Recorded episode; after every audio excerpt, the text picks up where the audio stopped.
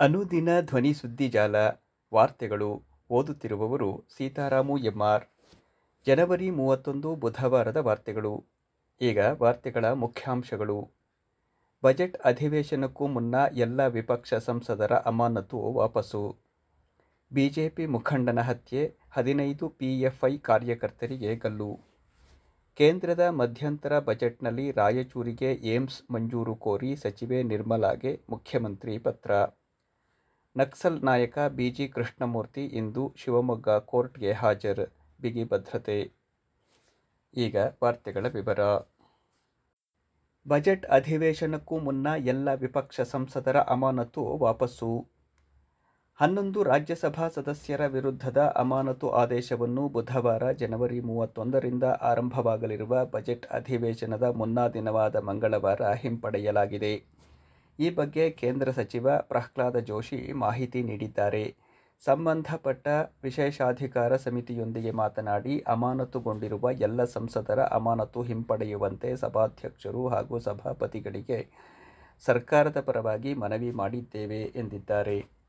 ಕಳೆದ ತಿಂಗಳು ಸಂಸತ್ತಿನ ಚಳಿಗಾಲದ ಅಧಿವೇಶನದಲ್ಲಿ ಸಂಸತ್ತಿನ ಭದ್ರತಾ ಲೋಪ ಪ್ರಕರಣ ಕುರಿತು ಕೇಂದ್ರ ಗೃಹ ಸಚಿವ ಅಮಿತ್ ಶಾ ಅವರ ಹೇಳಿಕೆಗೆ ಒತ್ತಾಯಿಸಿ ಪ್ರತಿಭಟನೆ ನಡೆಸಿದ್ದಕ್ಕಾಗಿ ರಾಜ್ಯಸಭೆ ಹಾಗೂ ಲೋಕಸಭೆ ಸೇರಿದಂತೆ ನೂರ ನಲವತ್ತಾರು ಸಂಸದರನ್ನು ಅಮಾನತುಗೊಳಿಸಲಾಗಿತ್ತು. ನೂರ ನಲವತ್ತಾರು ಸದಸ್ಯರ ಪೈಕಿ ನೂರ ಮೂವತ್ತೆರಡು ಸಂಸದರನ್ನು ಅಧಿವೇಶನದ ಉಳಿದ ಅವಧಿಗೆ ಅಮಾನತುಗೊಳಿಸಲಾಗಿತ್ತು. ಉಳಿದ ಹದಿನಾಲ್ಕು ಸಂಸದರನ್ನು ರಾಜ್ಯಸಭೆಯ ಹನ್ನೊಂದು ಮತ್ತು ಲೋಕಸಭೆಯ ಮೂವರು ಸಂಸದರನ್ನು ಹಕ್ಕುಬಾಧ್ಯತಾ ಸಮಿತಿಗಳು ನಿರ್ಧರಿಸುವವರೆಗೆ ಅಮಾನತುಗೊಳಿಸಲಾಗಿತ್ತು. ಲೋಕಸಭೆಯ ವಿಶೇಷಾಧಿಕಾರ ಸಮಿತಿಯು ಜನವರಿ ಹನ್ನೆರಡರಂದು ಮೂರು ಲೋಕಸಭಾ ಸಂಸದರ ಅಮಾನತು ರದ್ದುಗೊಳಿಸಲಾಗಿತ್ತು. ಮಂಗಳವಾರ ಹನ್ನೊಂದು ರಾಜ್ಯಸಭಾ ಸದಸ್ಯರ ಅಮಾನತು ಹಿಂಪಡೆಯಲಾಗಿದೆ.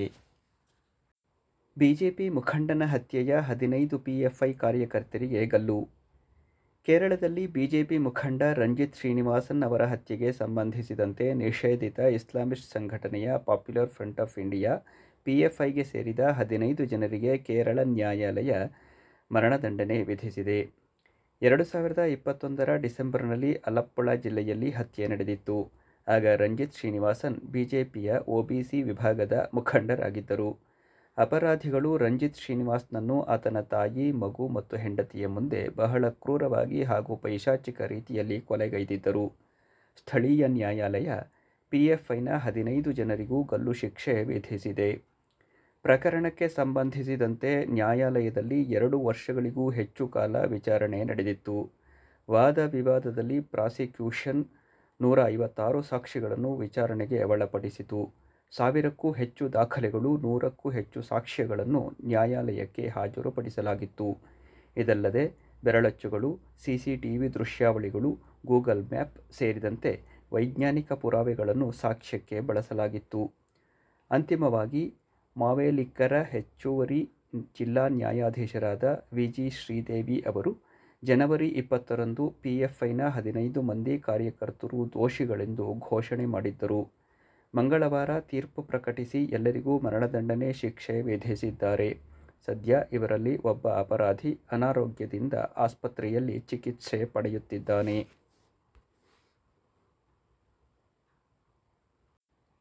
ಕೇಂದ್ರದ ಮಧ್ಯಂತರ ಬಜೆಟ್ನಲ್ಲಿ ರಾಯಚೂರಿಗೆ ಏಮ್ಸ್ ಮಂಜೂರು ಕೋರಿ ಸಚಿವೆ ನಿರ್ಮಲಾಗೆ ಮುಖ್ಯಮಂತ್ರಿ ಪತ್ರ.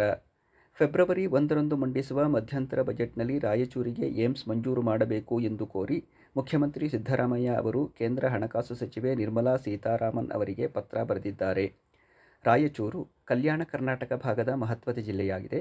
ಅಲ್ಲಿ ವೈದ್ಯಕೀಯ ಸೌಲಭ್ಯ, ಶಿಕ್ಷಣ ಹಾಗೂ ತಲಾ ಆದಾಯ ಕರ್ನಾಟಕದ ಉಳಿದ ಭಾಗಗಳಿಗಿಂತ ಕಡಿಮೆ ಇದೆ. ಅಲ್ಲಿ ಉತ್ತಮ ಗುಣಮಟ್ಟದ ವೈದ್ಯಕೀಯ ಕೇಂದ್ರ ಸ್ಥಾಪನೆಯ ಅಗತ್ಯ ಇದೆ ಎಂದು ಜನವರಿ ಇಪ್ಪತ್ತೊಂಬತ್ತರಂದು ಬರೆದ ಪತ್ರದಲ್ಲಿ ಮುಖ್ಯಮಂತ್ರಿ ಉಲ್ಲೇಖಿಸಿದ್ದಾರೆ. ಕರ್ನಾಟಕದಲ್ಲಿ ಏಮ್ಸ್ ಸ್ಥಾಪನೆ ಬಗೆಗಿನ ಪ್ರಸ್ತಾಪ ಕಳೆದ ಹಲವು ವರ್ಷಗಳಿಂದ ಬಾಕಿ ಇದೆ. ಸಂಭವನೀಯ ಸ್ಥಳಗಳನ್ನು ಪರಿಗಣಿಸಿ ಏಮ್ಸ್ ಸ್ಥಾಪಿಸಲು ರಾಯಚೂರು ಅತ್ಯಂತ ಸೂಕ್ತವಾದ ಸ್ಥಳವಾಗಿದೆ ಎಂದು ಪತ್ರದಲ್ಲಿ ಸಿಎಂ ಅಭಿಪ್ರಾಯಪಟ್ಟಿದ್ದಾರೆ.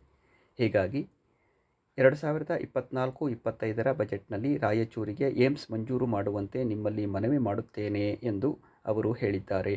ಅಲ್ಲದೆ, ಎರಡು ಸಾವಿರದ ಇಪ್ಪತ್ತ್ಮೂರರ ಜೂನ್ ಹದಿನೇಳರಂದು ತಾವು ಆರೋಗ್ಯ ಹಾಗೂ ಕುಟುಂಬ ಕಲ್ಯಾಣ ಇಲಾಖೆ ಸಚಿವ ಮನ್ಸುಖ್ ಎಲ್ ಮಾಂಡವೀಯ ಅವರಿಗೆ ಬರೆದ ಪತ್ರವನ್ನು ಅವರು ಲಗತ್ತಿಸಿದ್ದಾರೆ.